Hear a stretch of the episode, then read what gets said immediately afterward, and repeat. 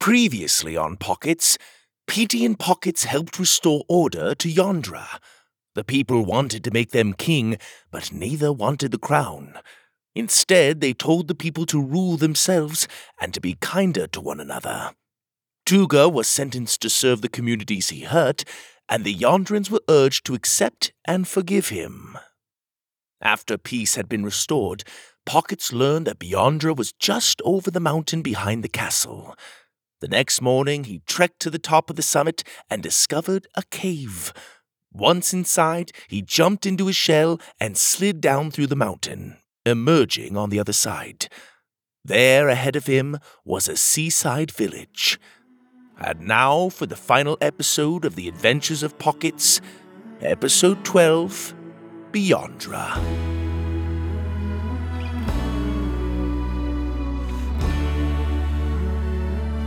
The Purple Rocket Podcast presents The Adventures of Pockets.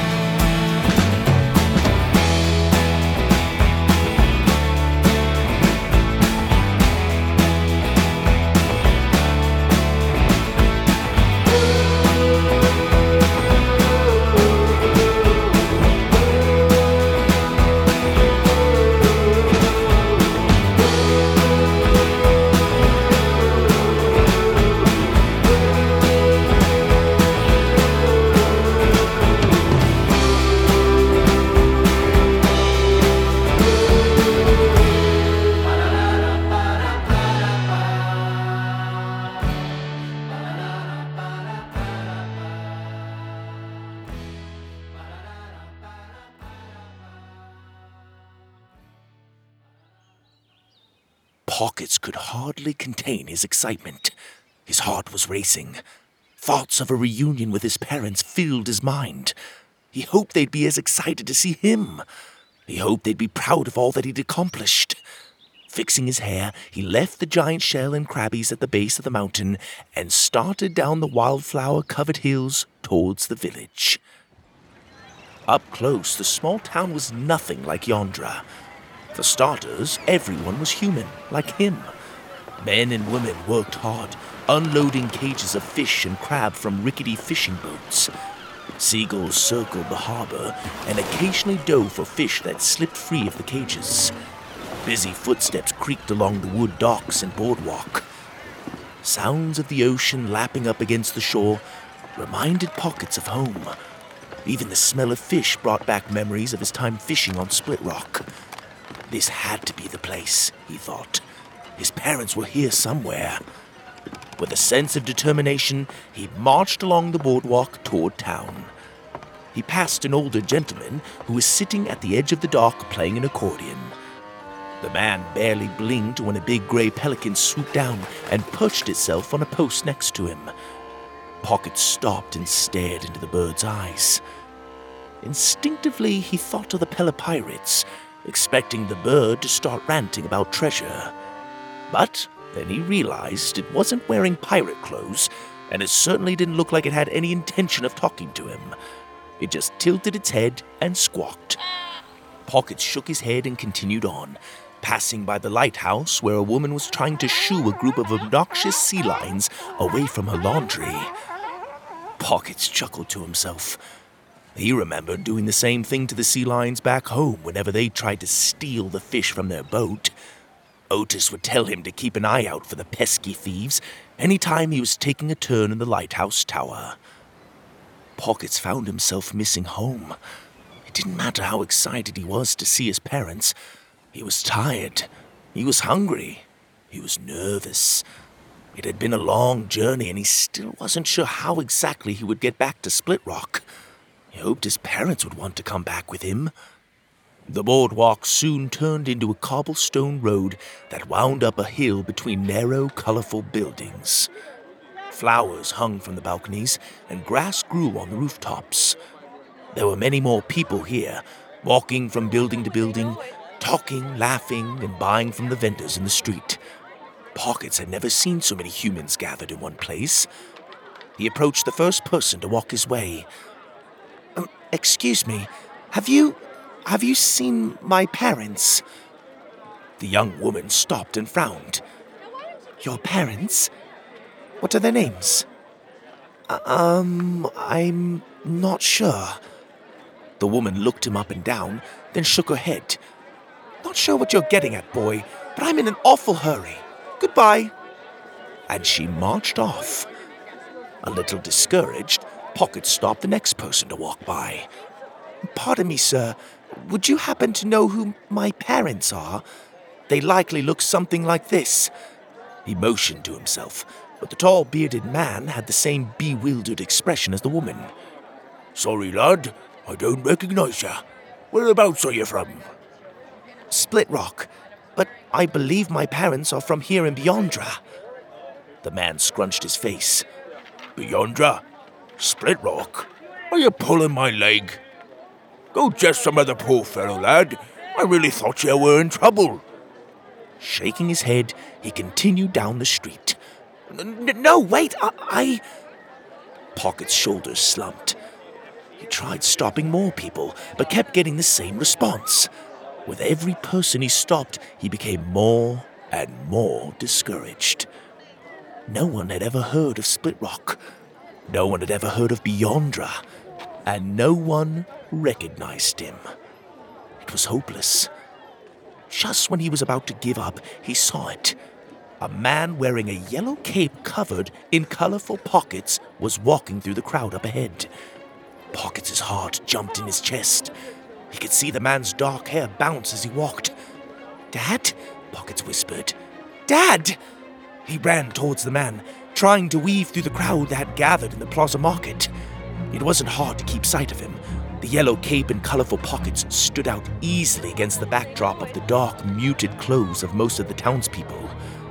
Pockets pushed through the market, shouting, Dad! every few seconds, but his voice was easily drowned in the bustling chatter of the crowd. Faster he ran, jumping, ducking, and dodging the mob. he tripped over a dog and fell hard. Watch it! bellowed a very large man, one who reminded Pockets of the terrible Tuga. Sorry, sorry.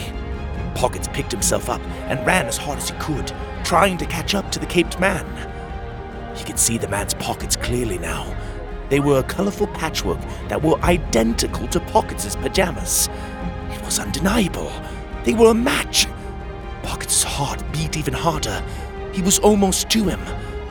The man's brisk pace was undeterred by the mass of people around him. Dad, it's me, Pockets! The man didn't turn around. He marched on, on and on and on and on. Finally, he reached his destination a little yellow store sandwiched between a bakery and butcher shop. He opened the door and went inside. Pockets skidded to a stop just outside.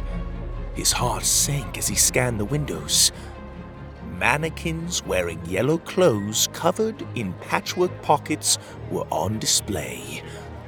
There were dresses, suits, capes, and pockets gulped. Even onesie pajamas. All yellow, all covered in the same pockets. A wooden sign hung over the door that read, The Pocket Place. A family walked out of the store dressed in new yellow shirts covered in colorful pockets. The kids were taking turns trying to throw a marble into each other's chest pockets. Pockets slowly shuffled up to the store window and peered inside. The place was full of people, shopping for what he thought were one of a kind clothes. Holding back tears, he opened the door and stepped inside. The door jingled as it closed behind him. No one even noticed him enter. He looked like anyone else in the store, only his outfit was far dirtier and five sizes too small. A couple of kids accidentally bumped into him as he tried to make his way to the counter. They were so caught up in the excitement over the new pocketed capes, they didn't even stop to apologize. Pockets' mind was spinning. What did all this mean?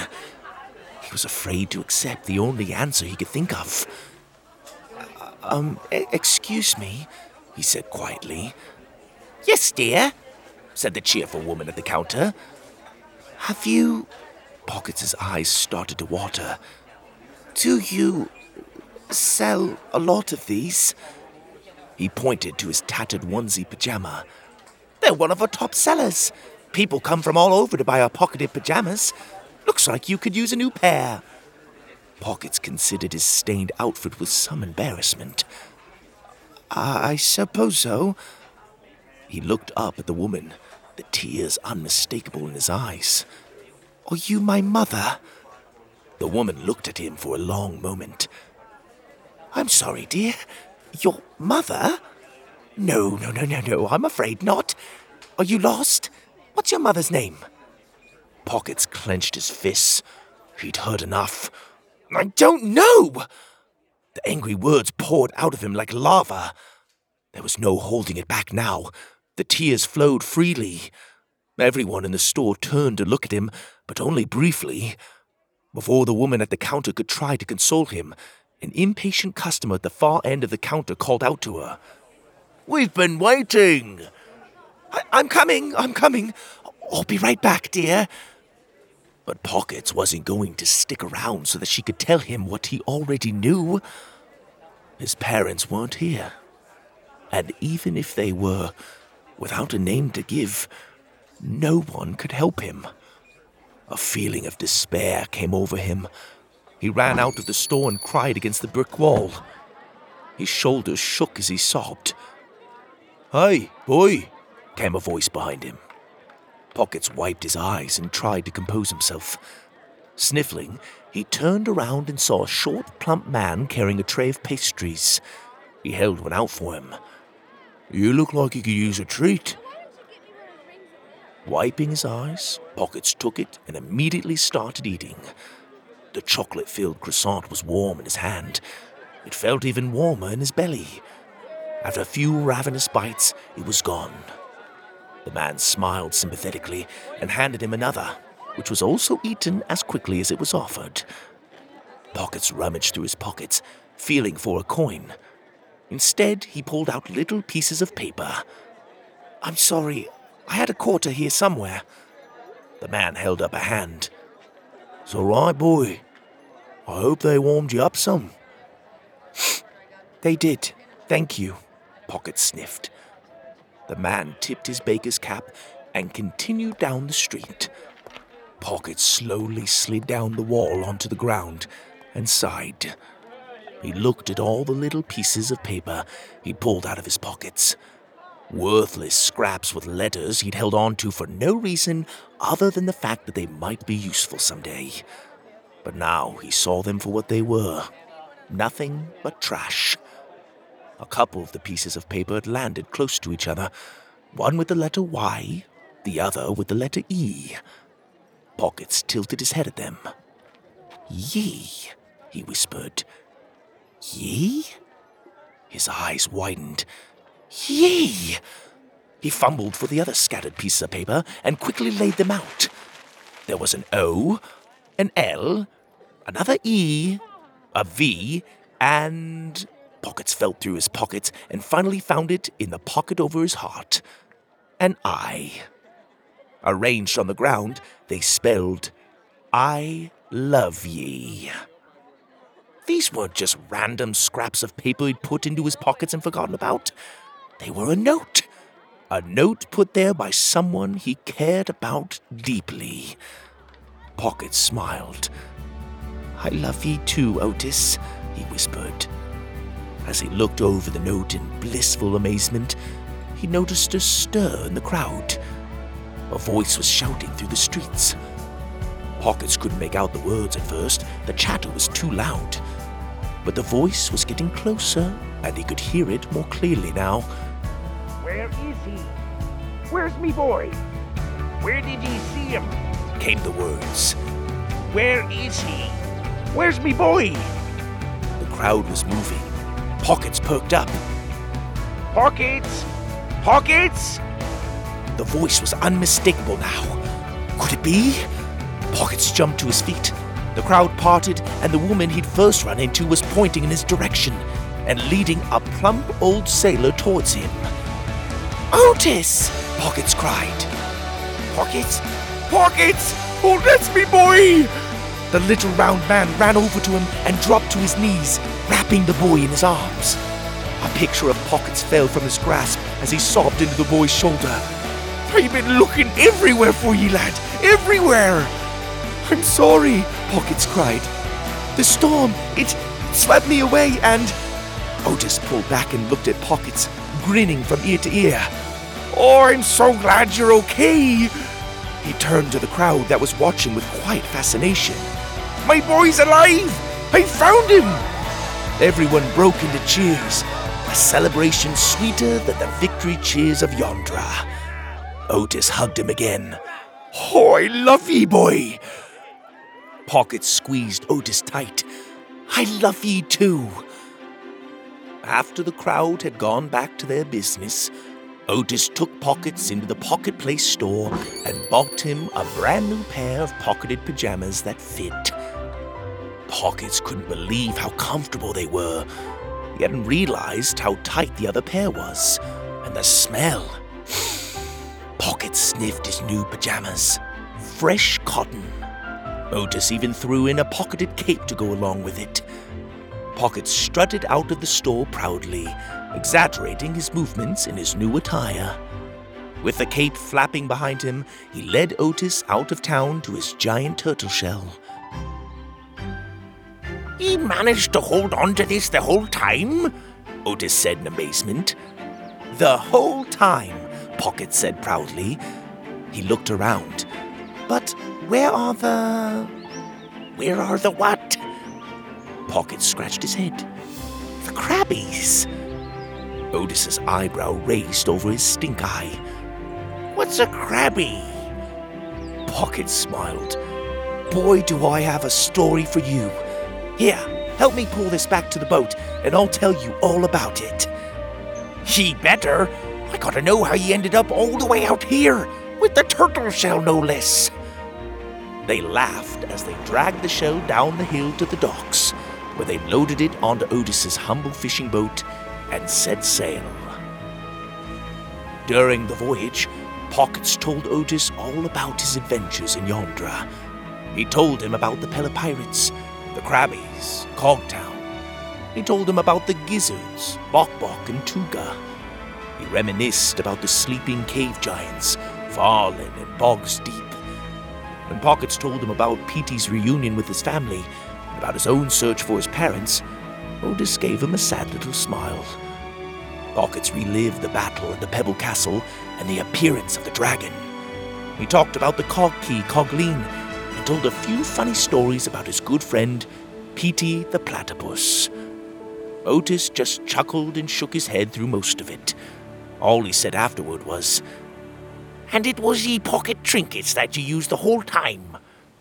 Pockets nodded. It was. The only thing I hadn't used was your note.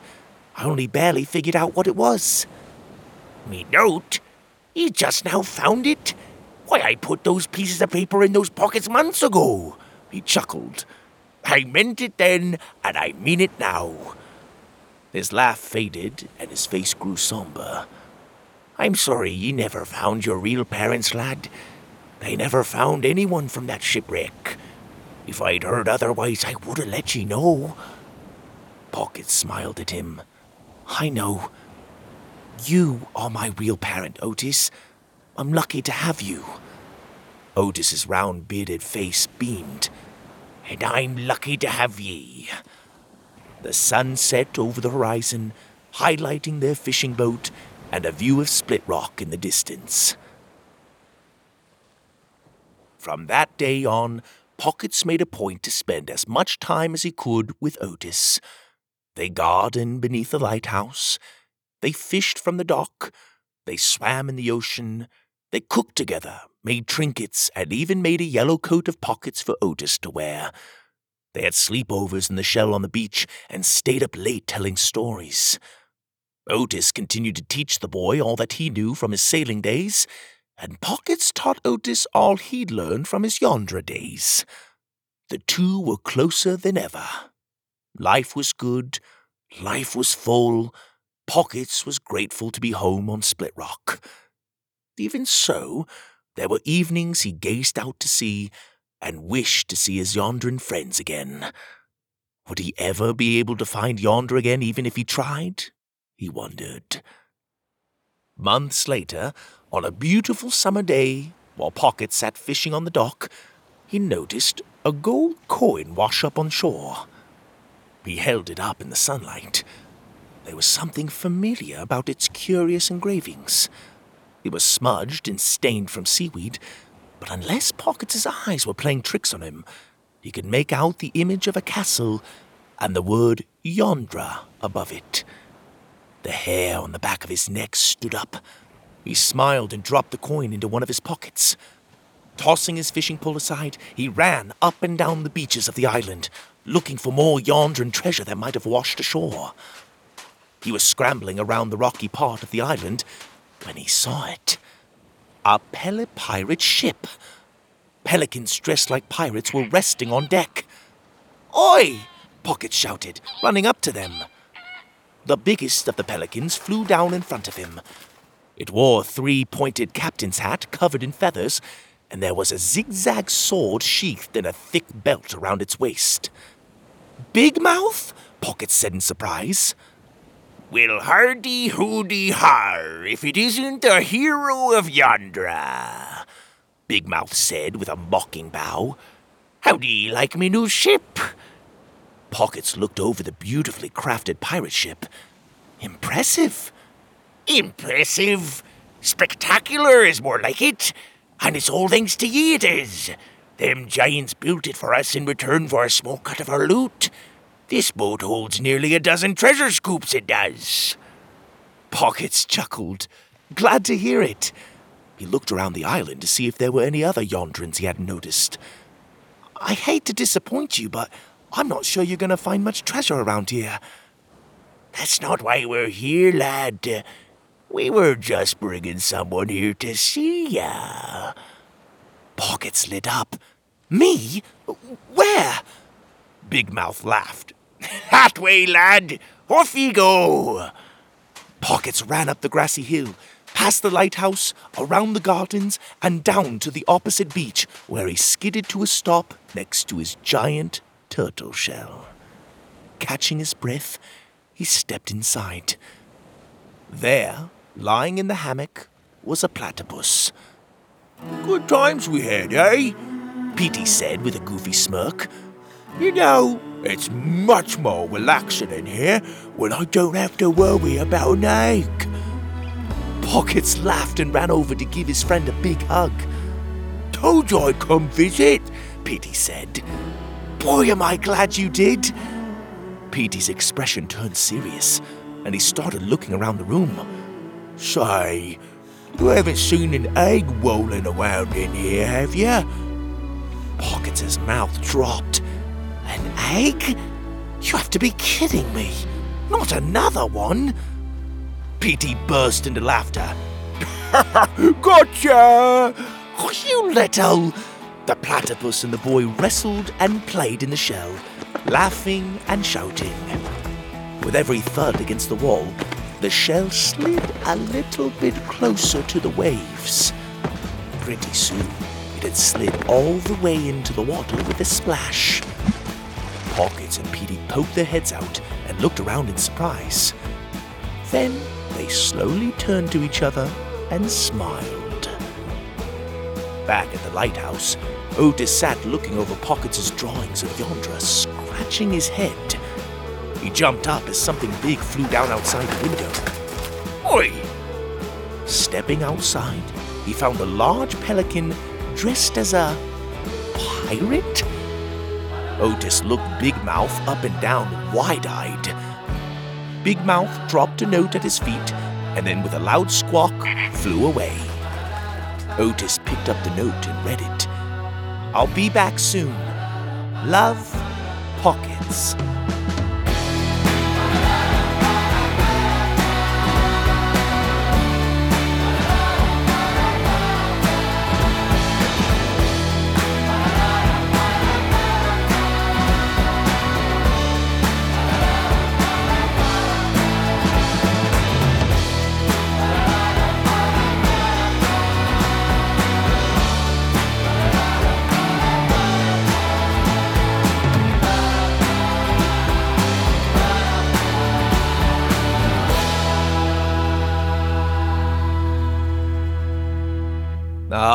Rocketeers. I hope you enjoyed that finale. I've loved the adventures of Pockets. Ah, oh, man. You know what? That little trip to Yondra and back. I want to go to Yondra and I want to get me a Petey. I want a friend named Petey and I want him to be a platypus, okay? Ah, that was a fun story. I hope you guys enjoyed that as much as I did. So fun. I want to give a shout out to my mom, Roxanne Webb. My mom and I talked a lot about this ending. We kind of went back and forth. There were some changes made, and I think it's better for it. Mom, I love you. Thank you so much for your help, as always, editing these stories. And thank you, Jeremy from harmoniousideas.com, for helping edit the audio. You know, I want to take a second here to talk to my kids anytime I'm going to share some kind of lesson or message, I'm always hoping that at some point, you know, when my kids listen to the story, they're hearing these messages. My oldest, Aurora, does listen. So, Aurora, I love you. I know you're going to hear this lesson, and Cohen too. But Sawyer and Eloise aren't old enough yet. And so these stories are are mainly for them and they started out that way and obviously rocketeers these are for you too but i hope that you take something from these stories and Aurora, Cohen, Sawyer, Eloise. When you listen to this story, I want you to think about a couple things when you think about the story of Pockets. First of all, Pockets had a little bit of a temper. Pockets could get mad kind of easily, and it took a little while for him to sort of learn how to control that. And he wasn't perfect by the end, you know, he could still snap, but he'd improved. And that's something that takes practice. You know, there are things about ourselves that we could always improve, and it takes some time. It takes patience with yourself, and Pockets got better, got better at that. That's one thing that I loved about Pockets. But the main thing that I loved is how Pockets embraced the fact that Otis was his family, right? And he bounced back from that disappointment and maybe what could have felt like a failure a little bit. To me, what's amazing is how the people we care most about become our family. The Webb family, we've moved around a lot. And it hasn't always been easy. And we've been away from family most of the time. And because of that, we've had to pull together and strengthen our little family unit. And we were closer because of it, but we also learned to make those around us family, our neighbors, close friends. What's so amazing is I think about some of these places we lived, our time in Texas, when we moved to Utah, and now we're in Colorado. But anytime, a lot of those moves, we had this sweet older woman living next to us that ultimately became our grandma. And just incredible women, incredible neighbors and friends that also became family to us in a lot of ways and just influenced us and our kids in awesome, memorable ways. And I'm just so grateful for it. And to me, it was such a powerful lesson moving around, meeting these incredible people that embraced us like their own family. In fact, I remember Miss Ellie in Texas.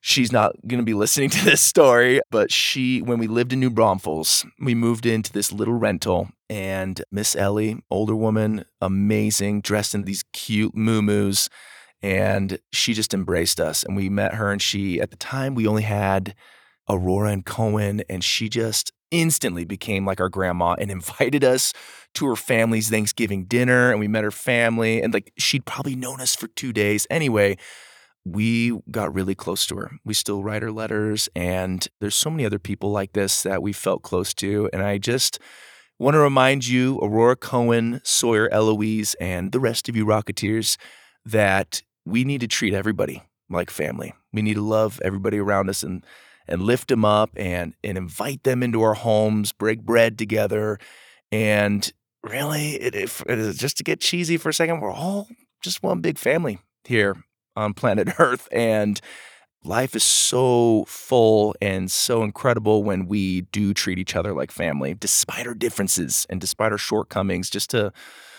just to really embrace that. And I love that Pockets did that at the end. You know, he's pretty bummed he didn't find his real mom and dad, but he realized, man, Otis has loved me and taken such good care of me. Like he's my parent. He's he's my family.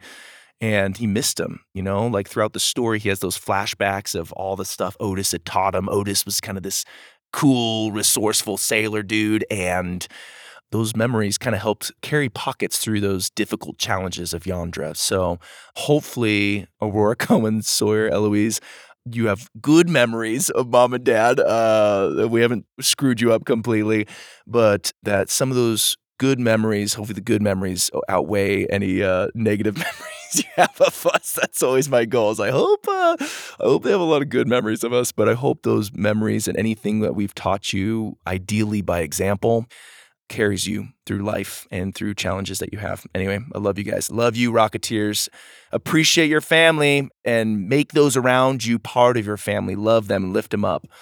I'm going to take a second to read an Apple review, and I honestly just opened this up, but it, it really fits perfectly to what I was just saying, interestingly enough. Wow, this is amazing. So, this was just posted. It says, The best thing that ever happened.